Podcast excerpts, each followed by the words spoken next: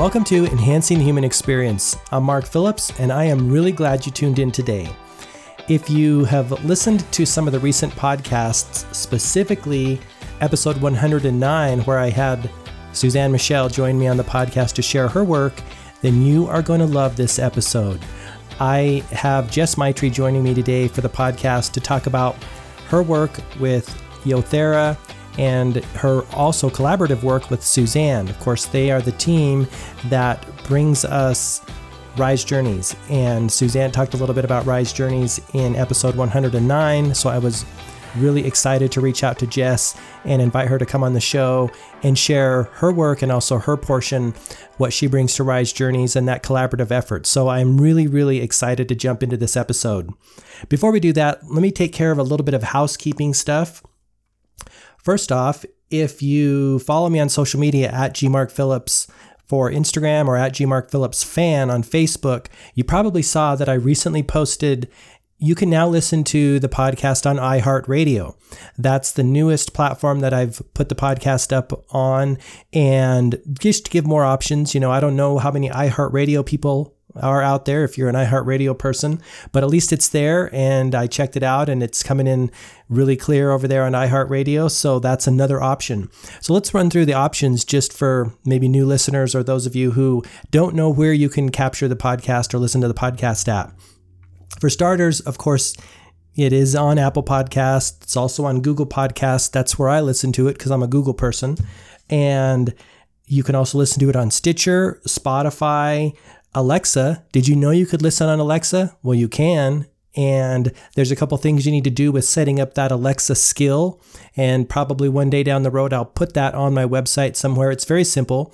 If you're an Alexa person, you probably already know how to do it. It's a few simple steps, but you can set that up to listen on your Alexa device, or you can also listen on YouTube. Now, I push YouTube quite a bit as far as a platform to listen to the podcast because you can sort them and make playlists and add it to certain playlists that you already have in your YouTube account. So you can, you know, I like YouTube because it's easy to manage. Plus, you can see comments below certain podcasts, including my most popular podcast, which was the podcast I did on the Golden Key with Emmett Fox. A lot of people commenting and and adding to the conversation there. So that's why I like YouTube is it's a great platform to kind of come together and share other knowledge and share books. And and hey, I learn a lot from the people that comment and have gotten resources from some of those people. So it's really, I really like YouTube. I even prefer people to go there and leave a comment or feedback on the episode, including today's episode, if you have it. That way it starts a conversation. It's just a great platform for that. So those are the places you can listen to the podcast. And before we get into this episode, I just thought I would share a few random quotes from Boundless Joy 101 Timeless Reminders of Our True Nature. This was the first book of quotes that I put together way back in 2013. Was it 2013 or 2012? I think it was 2013. Well, actually, I should look into the cover here. Uh, it is 2013. So, for those of you familiar with this book, this is the I dug through all of my favorite quotes on joy and all of the, you know, from spiritual masters, from like traditional Western folks, all of the people that talk about joy and put them together in this quote 101 timeless reminders. And this was just my attempt to, you know, one, help myself tune in to the joy that is inside of me. And you know i really do believe that we come from joy. We are always we always have access to the joy that we are and then we're going to return to joy uh, again wherever we go from this physical experience here. But I'm just going to pull a few random quotes here from this one. Uh, the first one, let's go with this Man loves because he is love. He seeks joy, for he is joy. He thirsts for God, for he is composed of God, and he cannot exist without him. That's by Sathya Sai Baba. Now, that may get that name a little off, but one of the quotes from Boundless Joy Man loves because he is love. That's so awesome. Let's choose another couple of quotes here before we jump into the interview here. This one is from Kristen, Kristen Zambucka. Turn your gaze inward. Correct yourself, and your world will change. Turn your gaze inward. Correct yourself, and your world will change. From Kristen Zambucka. one more randomly selected quote here, and it is oh, of course, a simple, short and simple one from Buddha. The way is not in the sky, the way is in the heart. The way is not in the sky, the way is in the heart from Buddha. So that's a little sampling of some of the quotes you can find in 101 Timeless Reminders of Our True Nature, Boundless Joy, available in on Amazon in either paperback or Kindle. I think the Kindle is 99 cents and the paperback's just super inexpensive as well. But great little reminders for a little tune up because in my own journey, my own experience here, I find that it's the daily tune ups that we do that keep us high vibration, tuned into what we really are. So it's just these these daily practices. So a little nice integration to a daily practice, boundless joy. Okay, super excited for this episode. I am really thrilled to share this episode with you, and it's my interview with Jess Maitre. Now, for those of you who listen to the podcast, you may be familiar with episode 109, where I asked Suzanne Michelle to join me and talk about her work and as a transformation and intuitive coach and also her work on Rise Journeys. I met through Suzanne through a group that I'm part of, and it was an awesome episode. And I just learned so much. And there was, you know, just so much goodness in what she's doing with her collaborative partner, Jess Maitre. And so I reached out to Jess and asked her to be a part of the podcast and share her experience. And I was thrilled that she uh, agreed to that. So, this is what you're going to be listening to in this episode today. So, a little bit of background on Jess. She is the owner of Yothera. She does uh, yoga therapy and as well as tantric breath therapy and a number of uh, other counseling type therapies. She talks about all that in the episode and unpacks her work a little bit, but also we also talk about her work in Rise Journeys. A lot of goodness in this episode and a lot of knowledge about how to reintegrate ourselves, remove you know emotional traumas that has been blocked in our body and the like therapy that goes into that and the process that goes into that and just so much goodness in this episode. So I'm really excited you tuned in today. And without further ado, let's jump into the episode and chat with Jess.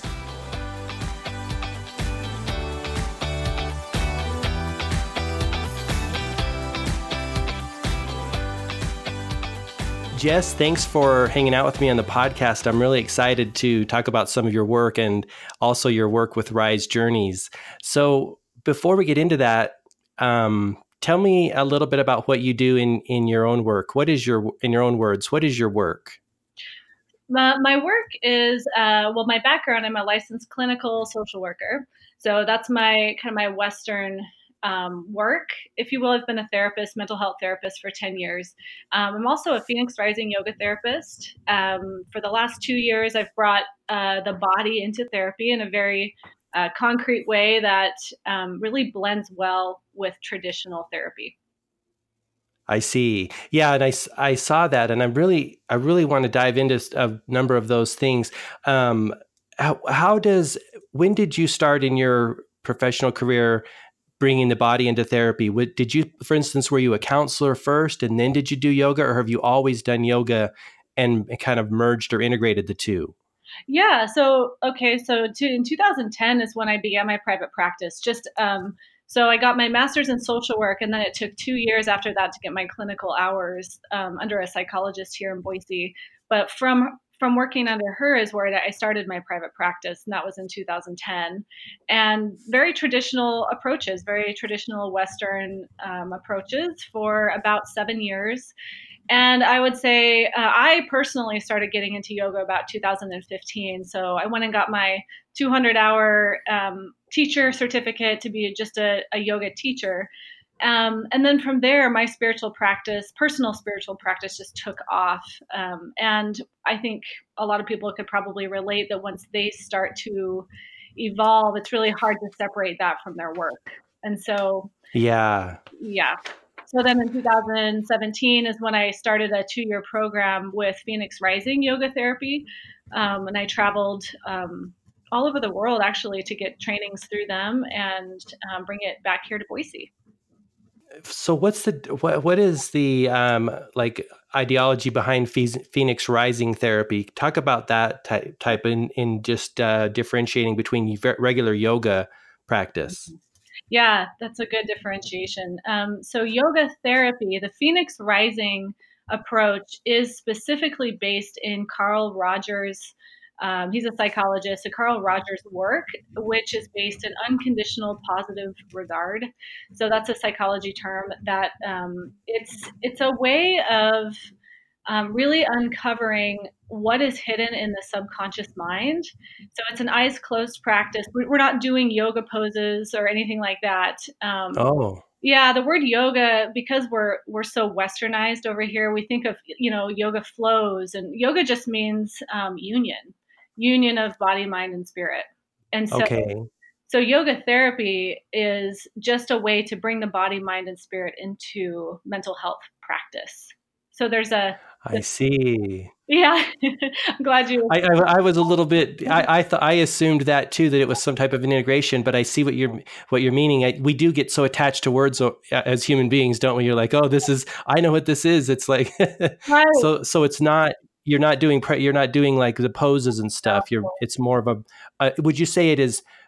Is it talk? You're. Are you talking in this type of therapy, or how does the yeah. process work? Yep, it's both. So there's a dialogue process that Phoenix Rising really did a great job at um, facilitating this Carl Rogers type approach, which is an eyes closed process for the client. So the client's eyes are closed, and there is a dialogue process where I act as just a space holder, mirroring back to them what their body is telling them. Um, and and sometimes there is movement, like I'll have them stand up, we'll make certain movements with their eyes closed to just kind of explore deeper in the body of what's coming up for them. Um, mm-hmm. And from there, we can actually gather information that's not in their conscious awareness and bring it to awareness. And then from there, they can take that into their life, make changes, or implement whatever information came up for them. Wow. Mm-hmm. Sounds really transformative. Yeah, it, it seems to be. yeah, I can imagine. How long has this Phoenix Rising uh, practice and therapy been around? Is it a fairly new I guess, um, mm-hmm. I, pr- practice or therapy? You know, um, Michael Lee is the founder of Phoenix Rising Yoga Therapy, and I believe, um, I believe he started Phoenix Rising Yoga Therapy in the '70s, and mm-hmm. it has really just blossomed and changed into what it is today. It's not super well known over here. in fact, actually, um, insurance covers Phoenix Rising Yoga Therapy techniques. And, and, oh, really? Well, not here. I was going to say I wish it oh, did here. Oh, we're a little behind, but the, up in you know, Canada they do, and um, anyway. Okay. Yeah. Wow. So so it's being more accepted and integrated into mainstream in other places, not maybe not so much here. Yeah, we're we're not quite there yet, but I think we're getting there. Yeah, we lag a little behind sometimes, don't we? we do. That's really interesting. Okay, so Phoenix, right? So your yoga practice in 2015, then Phoenix Yoga you integrated with your work in 2017. Mm-hmm. Um, what was that transition like when you started practicing yoga? Eh, you know, after being a, a social worker, you said it you know transformed you, uh, gave you some spiritual transformation. Talk about that experience a little bit, if you would. Yeah. Um, uh, so your question is what it what it did for me personally. Yeah, kind of how did it uh, what what what went on inside of you, and how did it kind of help you have a better experience in life? Yeah. Wow. Well, I I can tell you that um, until I personally started acknowledging my body in a way that was helpful, it, uh, it I was I was stuck in my mind, and so I've had anxiety you know i i struggle still struggle with anxiety a little bit but i can tell you before i started to do yoga um, it was something that i didn't quite know how to get out of um, because it's very thought pattern based and mm-hmm. and i think a lot of times people don't quite know how to get out of those thought loops and and everything they need is in their body and so once i started to realize everything that i need is already within me in my body all the information that I'm looking for. I don't have to search outside of myself. Wow. So it was yeah. very helpful for me. Yep. It is interesting. We we live so much of, of our lives in our mind. I mean, our mind's a great tool, but it can also be a trap, can't it? Oh yeah, very much. Yeah. I, I think about that all the time. And, you know, when we get into these situations where we're trying to solve our problems by thinking them through and this and that, and it just, it is, it's like a loop and it just continues like an insanity uh, mm-hmm. loop. It's not, it's not beneficial. it's not, it's very limited. yes, it is. Mm-hmm. So, so you, you've been, so yoga practice, yoga therapy, um, what what portion of your work do, for instance when people come to see you now in your practice do you do you you i mean what, what type of therapy or modality do you use on them mostly or does it just depend on the person? I mean are you all using phoenix yoga or do you do different because obviously you have a counseling background too and so how do you how do you approach for the individual when they come to see you? Yeah um it, to be honest, what I do is I I don't show up with an agenda and I let it unfold and uh, within within bound you know with boundaries. I sure. unfold and because sometimes you know the reality is sometimes people just need to talk. Sometimes they just actually need to talk for a session. But I'm real. The boundaries that I keep are you know, at least every other, maybe every third session that we do some kind of embodied practice um, and I also do breath work. I just want to put that out there too. Is I, no- and I want to chat. Uh, yeah, I'm, I'm glad you did because I definitely want to touch on that too. Um, so so you you make sure that you integrate some level of body work in with your counseling practices. Is what you're saying? Is that right? Yeah, because I think the the missing link that I have found is you know people will go to get sessions of just embodiment, right? They'll go to their Reiki practitioner or they'll go to an energy healer or whatever that looks like. But what they're not getting is actually the mental health clinical, if you will, integration of what just happened for them. So you you can't completely burn down the the uh, the mind, if you will, because it does. Yeah. So it's a way to blend the two together, so it's a little more balanced. I see. Yeah, and that's what I think is so fascinating about you know not only your work that you're doing, but also your collaboration with um, Suzanne, and, and, I definitely want to touch on that. Are you seeing this as a general trend in the field, or because I, I really haven't seen this before? Not that I'm super knowledgeable about what's going on in counseling and therapy, but what what are you seeing out in the gen, in the general world? Are are other practitioners doing what you and Suzanne and what you've been doing? Well, let's see. Um, I would say here in Boise. I mean, either, either globally, yeah, or, or globally or locally, whatever you. I, yes, definitely globally. I would say locally is a little bit difficult to find anything like. Well, at least I'm not aware of anything like what I can imagine. Yeah, because we're acknowledging we're acknowledging the energy, we're acknowledging the body, all parts of it, instead of just the psychology.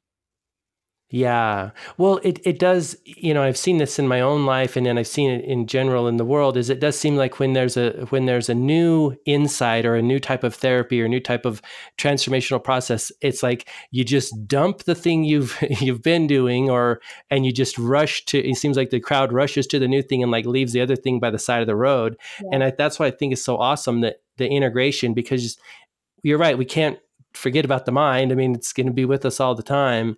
But I like the fact that it's like using both part of those and integrating that so that it kind of like bridges that gap and i know that you and suzanne have talked about that a little bit mm-hmm. before um, to, before we jump into maybe talking about what you and suzanne are doing talk about the breath work what is tantric breath work uh, well, what we Suzanne and I both went to California. We were trained in um, something that's called a two-part pranayama. In other words, in two-part breath work um, by Michael Brian Baker. He's with the Breath Center, and um, it is a receptive breath. So I, I, tend to to really emphasize that this is a receiving breath, a receptive breath, also known as a yin breath.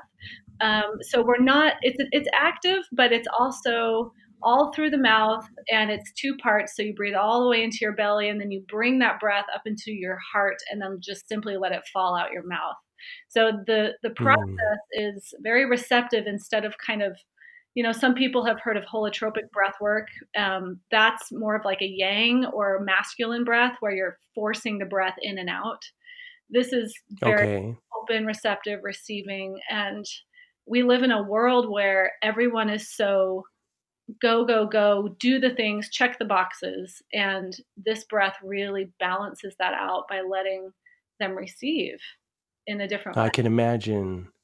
Yeah. So so that's their thinking behind it that we need to we need to work more on our receiving and this helps to facilitate that. Is that the idea? It does. It's funny. Um, even just that languaging is so interesting because you're the, you're not the first person that says that. Like, well, am I doing it right? Like, am I working? Uh-huh. I gotta do it right. I gotta work on my breath. It's like actually just receive your breath. just receive.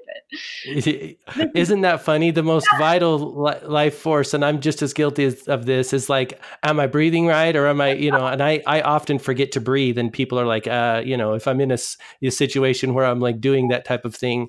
Um, the other day I was in a crystal shop, and the gal I was picking out a, a pendulum and the gal was saying you know you got to breathe and it is it is my you know my practice that i'm continually thinking oh yeah i've got to breathe right so you find that you find that in your work too it sounds like oh yeah very much it's, and that is the work you know the work is to let go of our agenda to have to be a certain way or have to do it right or have to get the right answer we have to it's a practice of getting out of our own way is really what it mm-hmm. is. yeah Wow.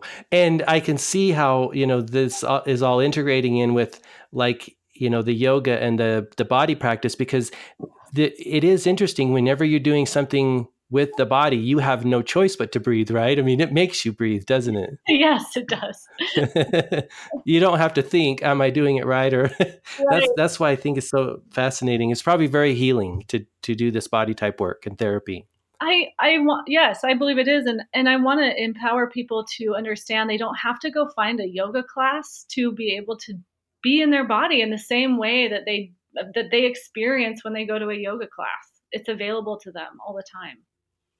Just in general day to day mm-hmm. experience and uh, movement and stuff like that? Is that kind of what you're you're yeah. referring to? Well and awareness. So sometimes people mm. a yoga class and they're like wow i just had this amazing experience. I feel more free in my body. I feel you know or even i had this emotion that moved through me when i did this back bend or whatever that is and that's wonderful. And they don't have to go to a yoga class to know that they hold that that anytime anytime they can have that awareness in their body. Yeah that's a great point. Mm-hmm. um, so tell me a little bit about what happens when like you mentioned earlier that you when you just do the reiki or you just do body work maybe there's some unprocessing uh, cognitively of things that are going on.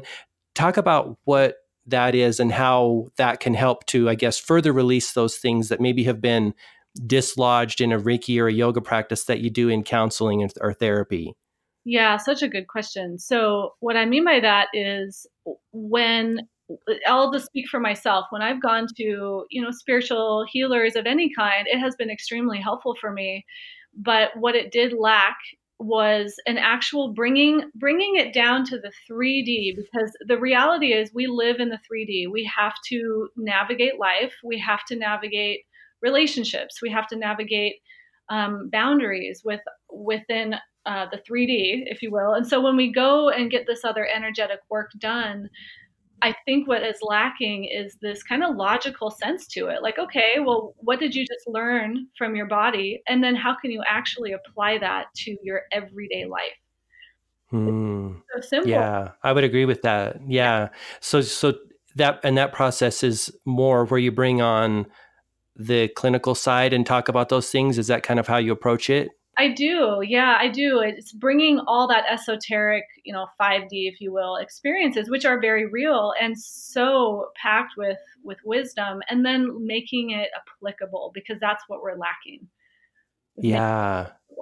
Mm-hmm. That makes really good sense. I never really thought about it in that way. Um, and then, and then that further helps to. I mean, I'm assuming that further helps to to for to process and release it and either deal with it, right? Yeah, I mean, then the empowering part about that is you can you can understand let's say for example you go and you you go get a past life regression done and you find out all about you know supposedly your past lives and all the karma that you brought in and all that stuff well that's great and it might be empowering to know all of that or, or resonate with that but then what do you do with it you know? Mm. and and that's yeah. like that's really important. What do you do with that now? How can you integrate that into this life into this day you know? Yeah you know it's i it's interesting you touch on that because i i find that with with information or just i shouldn't say information knowledge in general sometimes it's like putting so much knowledge in whether it's from books or even from knowing yourself better right? Uncovering these things it's like how is this going to help me right now and what should i do with it? You yep. know that's really interesting. Yeah and i do love that about you know traditional therapy is working with very i mean they work with a treatment plan. I did for 10 years you know treatment planning. You step by step you diagnose the person which i don't i don't do anymore. But there is there is um, wisdom in understanding that there's got to be some logical boundaries to what um, what you do with all the information hmm so. Yeah. Um, just out of curiosity, why don't you diagnose or tend to diagnose people anymore? Um, What's ha- what what did that what brought about that? So when I started working in the body, I, I did realize the limitations of just going through a checklist of the quote symptoms that clients are presenting. Um, so, for example, if if I was still doing traditional therapy and billing insurance, um, oh, after the first intake appointment, which is an hour, I would ask a series of questions to understand what diagnosis I was working with. And it started to feel just not aligned with my soul anymore. I don't mm. there's no there's no judgment on it. I don't, you know, think that it's quote wrong necessarily, but for me and where I'm at in my work, it limits from the very beginning the potential that that client and I have to do some real deep healing because it's an agenda from the very mm. Yeah, to get to that diagnosis. Yeah, and also like if let's say somebody meets all the criteria supposedly for bipolar disorder, then then in my mind I'm I'm following a protocol to treat this person for bipolar versus seeing them as this whole person that has all these experiences in, instead of kind of pigeonholing them, if you will, into mm-hmm. a criteria to work with. Um, so I just I just personally don't resonate with that approach at this time anymore. I can see why. Yeah, I can see that. Um, so, how did you and Suzanne meet, and what what was the impetus for your collaboration? You know, it's uh, Suzanne and I were like I she is one of the most important people to me in my whole life. She came into my life at a time where I was looking to collaborate to expand my business and our friend Marcy actually connected us and in a, a way that I can't really describe, um, our friendship flourished into what it is, what's now a business. Um, so it wasn't planned. I think that's the beauty of it is when Suzanne and I met, we didn't have an agenda of, oh, we're going to start a business together. We actually were, were just collaborating and talking. And then, you know, it just really became evident that we needed to bring something forward to Boise, at least to Boise and hopefully beyond. Um, that was kind of beyond us. And it just, yeah. It is. So, so you were just introduced by this mutual friend yeah. and found out you guys really whoa fit well together as that is, and so that was that was when did that when did you guys start your rise journeys i guess uh, um, collaboration then? Well let's see um, it's been over a year now and this this mutual friend her name was marcy um, she was involved in the very very beginning stages of kind of looking at things um, i would say through last summer and then suzanne and i took the reins, just her and I, about July, I think, of last year. And so it's been almost a year. Okay. Suzanne and I have been creating it. Okay.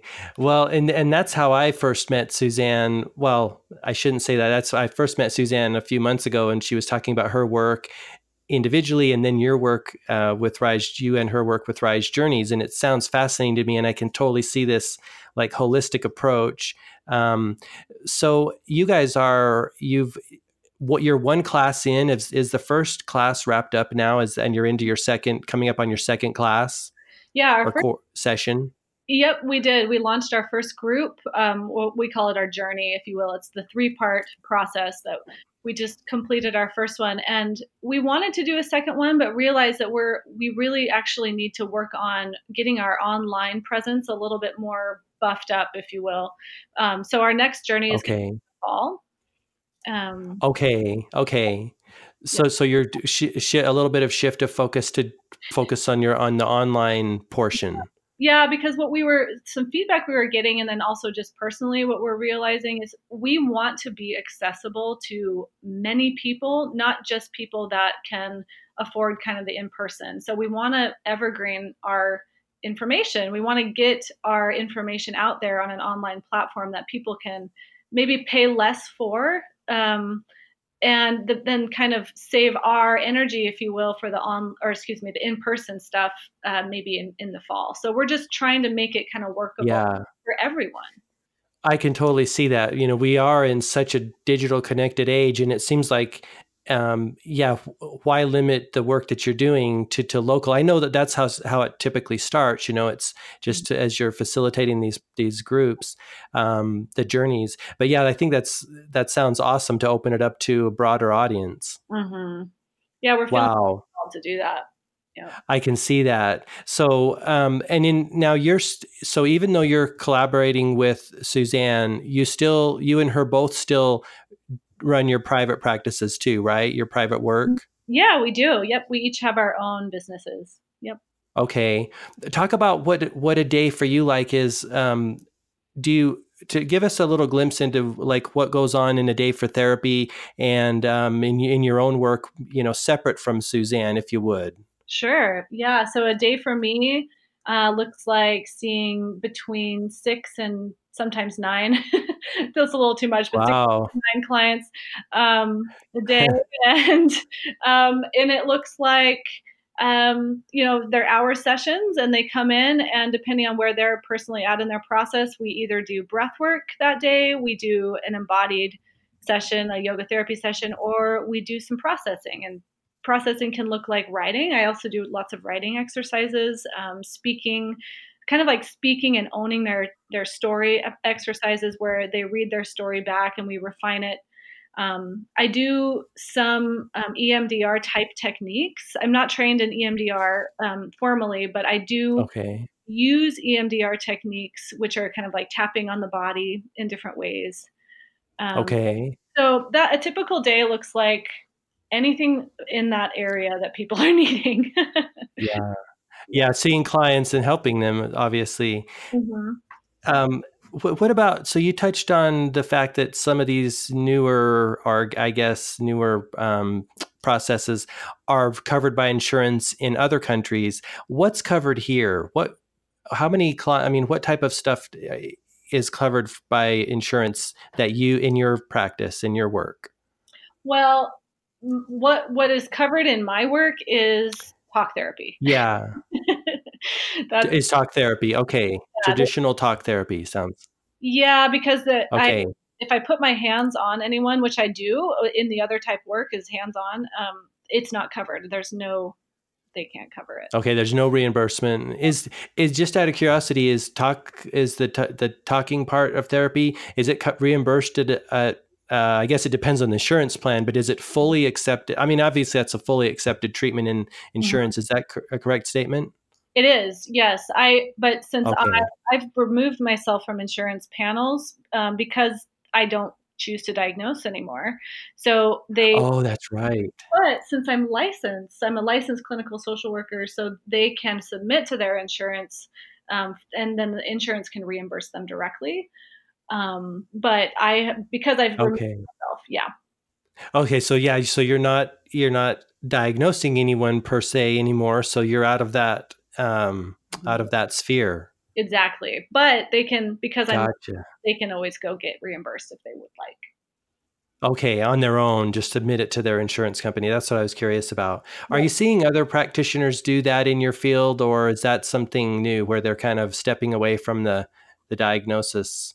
Portion? You know, um, I haven't seen many practitioners actually step away from diagnosing yet because it's pretty. It's I don't know if the word rebellious is that, but it's it's tricky. Yeah, it's tricky. I can imagine. It, you know, there's some some limitations with that. But what I have seen people do is um, is start to own that they're worth more than an insurance company is going to tell them they're worth, and so they are doing more private pay options. Mm-hmm. And that's awesome to see that.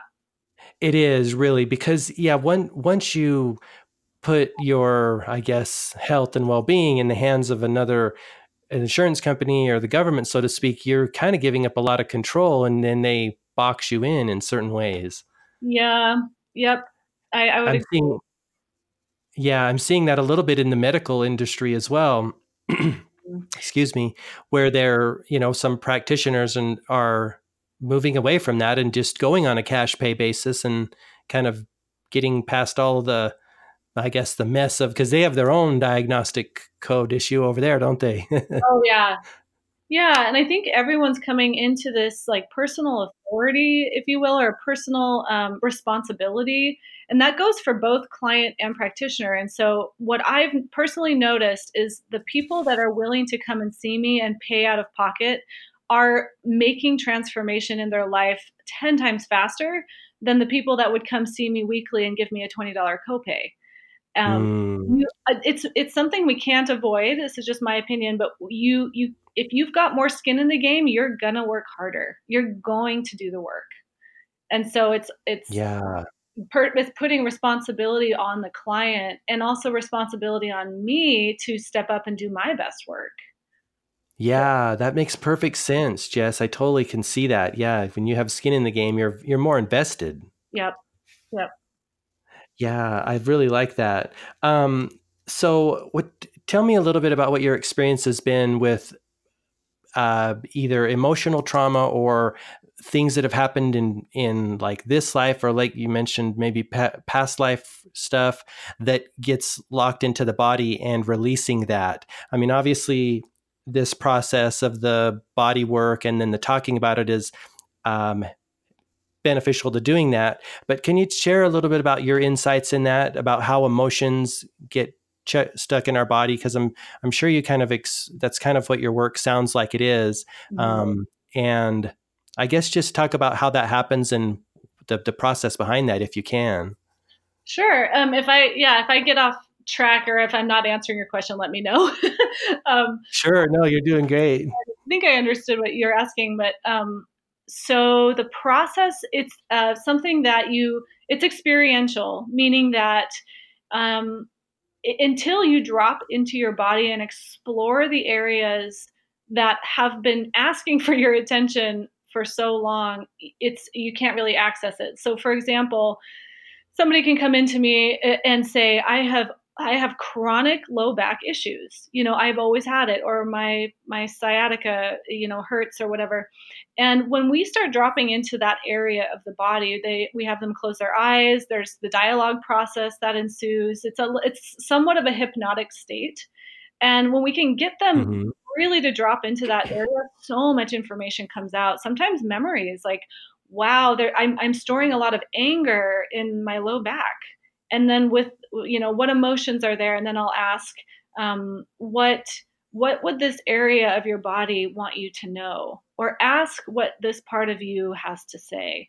And then from there sometimes emotions will come up or some sometimes a memory of some kind. And from there we just work with it. We whose voice is that? Or or where did that come from? And so there's just a lot that we store we're not even aware of on a conscious level that's what I've heard, and that's what I think is so interesting about your work is that you know I've, I've heard this before that the these emotions get get stuck in our body in different places, and then they they represent as you know illness or pain or even you know like physical things yeah. going on, um, and I think that's really fascinating. Do you find that people are like do people know that on an on a, like a conscious level that these things because i there was a point in time where i didn't realize that you know you you kind of come to this awareness in life that oh the body is this like you know hard drive that gets plugged in with these things. It almost feels like these you know experiences and emotions. Do you find people are surprised to find that out or are they are they like aware of it on some um, level? Well i shouldn't speak for everyone but many people you know, when that experience is over, they open their eyes and are like, I have no idea where that came from. like, what, mm. what, what you know, and, and the beauty is this is profoundly simple work. It's when you bring your awareness just your awareness to something, it goes away. So I can't tell you how many times somebody has come in and they've got tons of anxiety in their chest area and they're holding, you know, it aches, their chest aches, you know, their heart aches. And when we drop in there and they acknowledge it and they say, you know, they give it a voice, they give that part of their body a voice, all of a sudden the next thing they'll say is, "Oh my god, that's it's gone." I what I don't know what just happened, wow. but it's and it's because you just shot you sh- put a light on it and it got the acknowledgement that it was wanting. Wow, I think that that is so awesome, Jess, because I definitely see that as being the case. I mean, sometimes I think we human beings we we think we need to like really get in there and like process it and do this thing, but there's this kind of like natural healing thing that goes on like you said just when you bring, bring awareness to it or just when you acknowledge it and then i think for me in my own experience when that's happened it's like oh duh of course i don't want to carry that anymore or of course that's not valid is that what you find is that when people yeah. look at it in the conscious light it's like uh okay i don't need this anymore chuck it yes that's exactly it. it's like they, they're, they're like well i guess i now that i see it i can let it go but when you can't see it you can't let it go so interesting. It's so interesting because, you know, I, I've always been fascinated with this idea of, well, I shouldn't say always, but more recently, of do we need to know what, or do we need to process things that have happened to us, or can we simply focus on you know feeling better and what we want to happen. And what we're mm-hmm. what was kind of coming up here is that it's really important to process that is from what i'm getting from your from your work or at least to to be aware of it. Because sometimes i think okay if you just shut off the awareness of you know or just focus it's not really a shut off of awareness of things that have happened in past this past life or whatever but more focus on you know feeling good and stuff like that that it will just diminish that. But it sounds like there's real validity to uh, being aware of those things and being able to release them. Would you say that's accurate? Yeah, I, the word that's coming up is I was hearing you is um, integrating it. So yeah, there's mm. a. Uh, it's, I love how you just said, you know, it's not shutting it off, but it's acknowledging it, but not staying, not staying in it. So, for example, like traditional talk therapy, one trap that that I would always find is you'd go straight to you know mother issues father issues abuse in the past you know and then what happens is it's like it's almost like the client hypnotizes you. I don't know how oh really? Well okay not really in that sense well, well no I, I, I see what you're saying. Yeah i just t- chat about yeah tell me about that. Like so it's super it's super easy to fall into the old dysfunctional story that the client is showing up with because it's so fascinating. It's like, wow, well, tell me more about that. Tell me more about what happened. And and right. while kind of doing work, it's also kind of feeding that old story that they're actually wanting help getting free from. And so if we that's why we've got to balance it out. We got to get into the subconscious and get different information so they can start making a new story. They can start to create a completely different view of themselves because how they see themselves right now is based on past, only past. Yeah, I mm-hmm. I totally can imagine like what you're saying because we do we, we sometimes seem I can see you know getting drawn into the drama or that situation and becoming a part of it. And that's what i'm kind of referring to in this sense like you don't want to like keep activating an old story yeah. and making it you know re- putting it back in your consciousness every single day or every time you go to a therapist.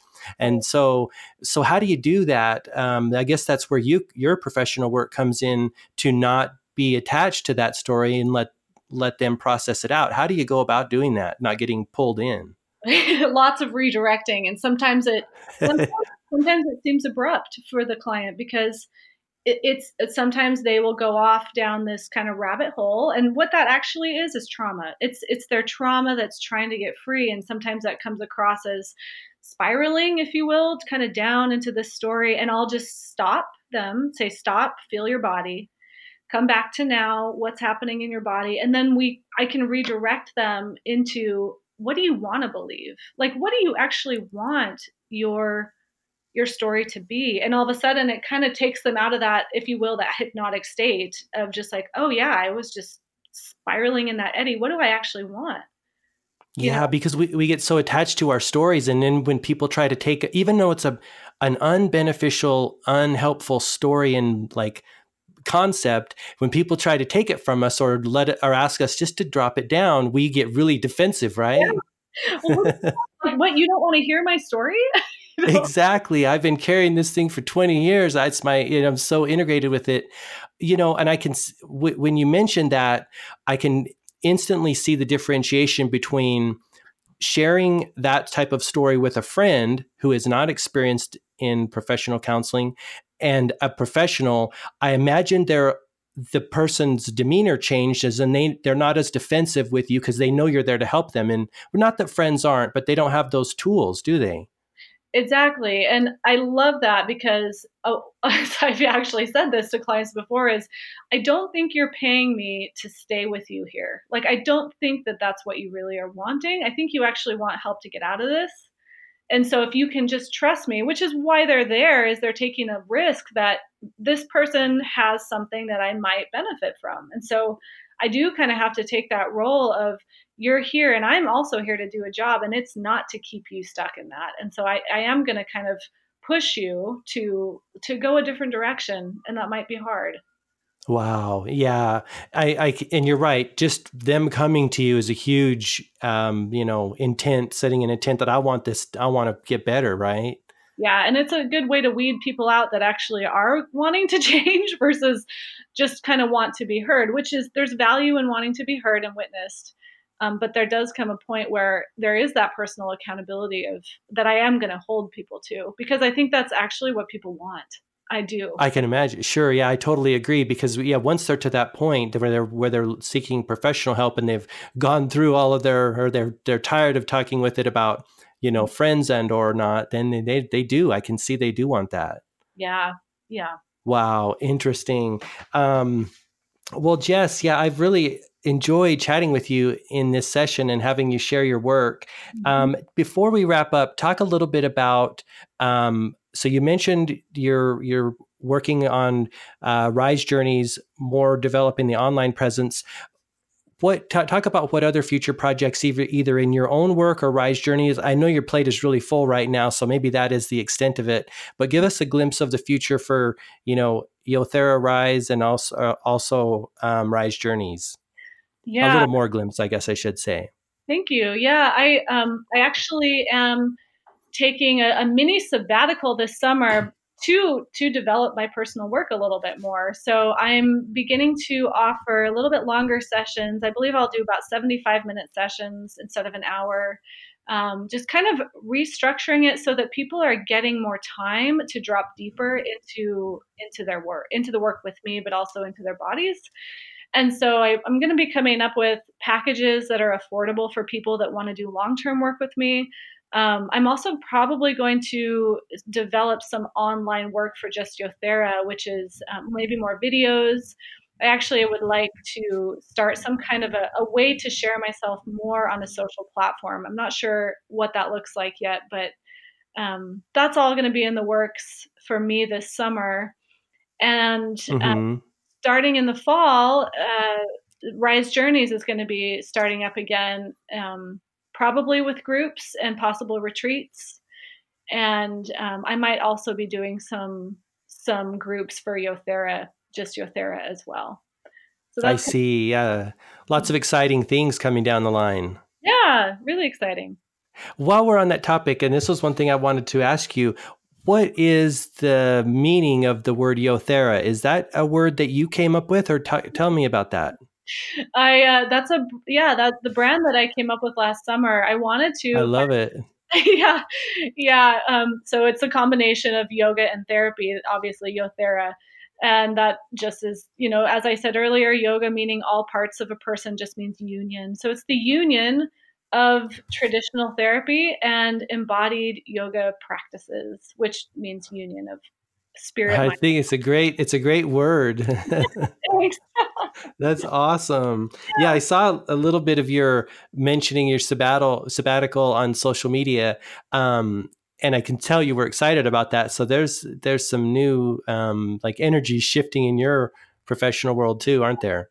Yeah, I, d- I need to create space for me to actually create what people are wanting. And uh, I've just obviously been busy with Rise Journeys and just the daily grind, if you will, that I need this so I can show up and offer what people are really wanting in a different way. So it'll be yeah. great. Well, and it's it. I definitely can see that. I mean, obviously, if you're working with clients and you're working on pushing content out, sometimes you have to kind of pull back and kind of see where the sh- where the direction wants to go and kind of work, work with process some, some things, don't you? Yeah, that's exactly it. Giving myself some space. Yep. So that sounds like this summer. Well, that's awesome. Um, before we wrap up, tell people how they can uh, get in touch with you, and I will also put all of these links to your website and Yothera Rise and Rise Journeys in my website. But just for people listening, mm-hmm. um, share your websites or social media where people can go and find out more about you and your work. Awesome. Thank you. Yeah. So my website is yotherarise.com. And then any social media, so Instagram and Facebook primarily, is I am Yothera Rise. So Y O T H E R A R I S E.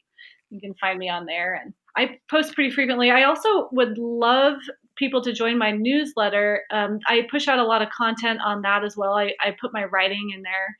Um, I do a lot of okay. writing. So and, and can they join that on Yothera Rise?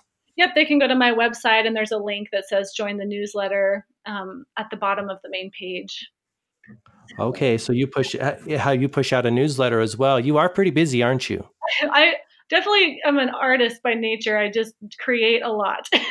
so it's yeah, but but I can see why you're really probably going to enjoy this sabbatical, um, especially because I know you got you and it, it appears you and Suzanne have put a lot of work into Rise Journeys, and I know that takes a lot of time to create you know a course and a process and um, I can see why you're why this is, seems like a good time to do a sabbatical yeah it's good redirection time and it will it'll go so fast won't even blink an eye before it's over it, yeah it really does okay so the newsletter and i'll also mention that in the show notes and you know put all those links and give people the the resources there well jess I really appreciate you hanging out with me and sharing, you know, yoga therapy and your work and your work with Rise Journeys. And I I'm going to definitely follow you and Suzanne. I've watched a few of your videos and I it's just fascinating what you two are doing. Thank you. I appreciate you reaching out and the opportunity to share. So thank you. Absolutely. Absolutely. You're welcome. Well, thanks again and I really appreciate it. Thank you. You're welcome.